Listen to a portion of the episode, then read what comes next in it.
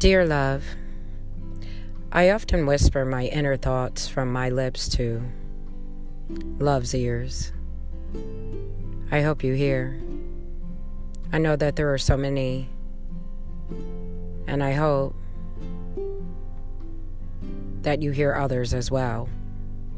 We all know about life and how there are so many atrocities and white lies and dark nights.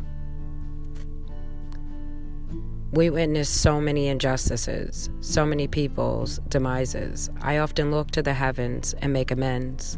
I question the reasons from beginning to end and wallow through, sometimes worry, often with grace, as I wait. Sometimes I waste or beg for the heavens to let this end peacefully.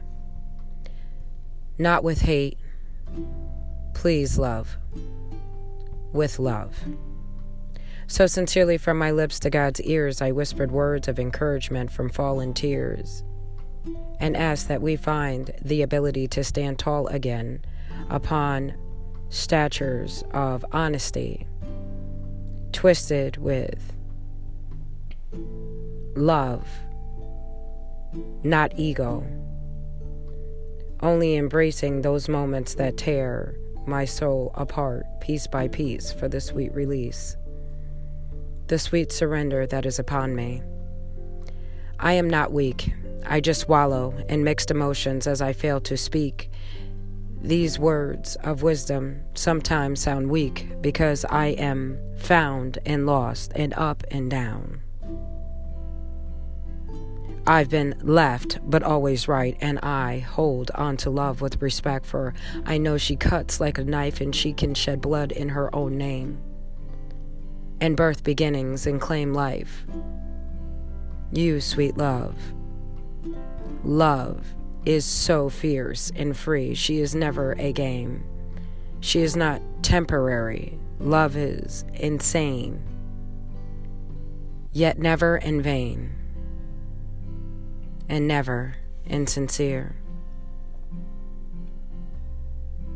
Love is our, sinci- our sanity, and in the same heartbeat, she is near. So, love draws my heart to beat like a drum and speak, and I adore her like no other. For those who obsess over her crave love. For without love, life is so numb and nasty. For my ups and my downs, from my lips to God's ears. I whisper as I pledge yesteryears to find love and project her above all of my fears and beyond my pain, uh, or anyone's hate and war. You see, love is what I adore. Love adores evolution, for it is the solution through time, and I promise you, love that we would preserve you and I witness you and your ability to heal in times that so many forget your name, your face, or even your good grace. So, for you, love, I create about face and I see you for all that you can truly be. And I ask for everyone to love you and love themselves unconditionally.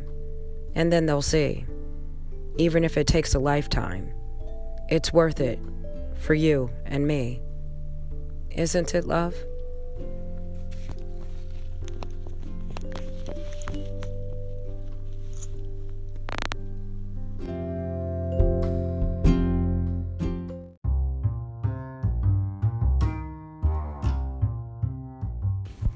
Hello, and the following program you are listening to is Motherly Blessings Care, LLC Legacy Passion Projection Program.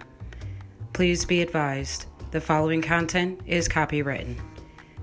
Please enjoy.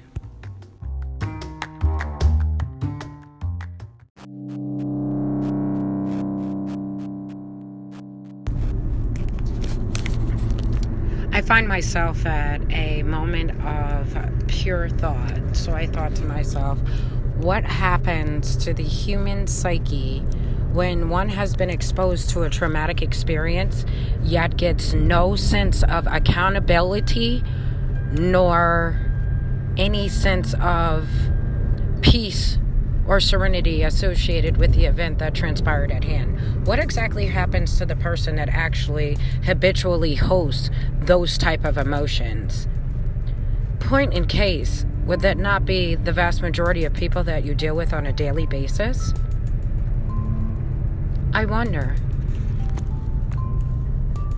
And that's why you have to spread a little kindness, I guess. Yup, because you never know what someone's dealing with. True story. I'm just saying.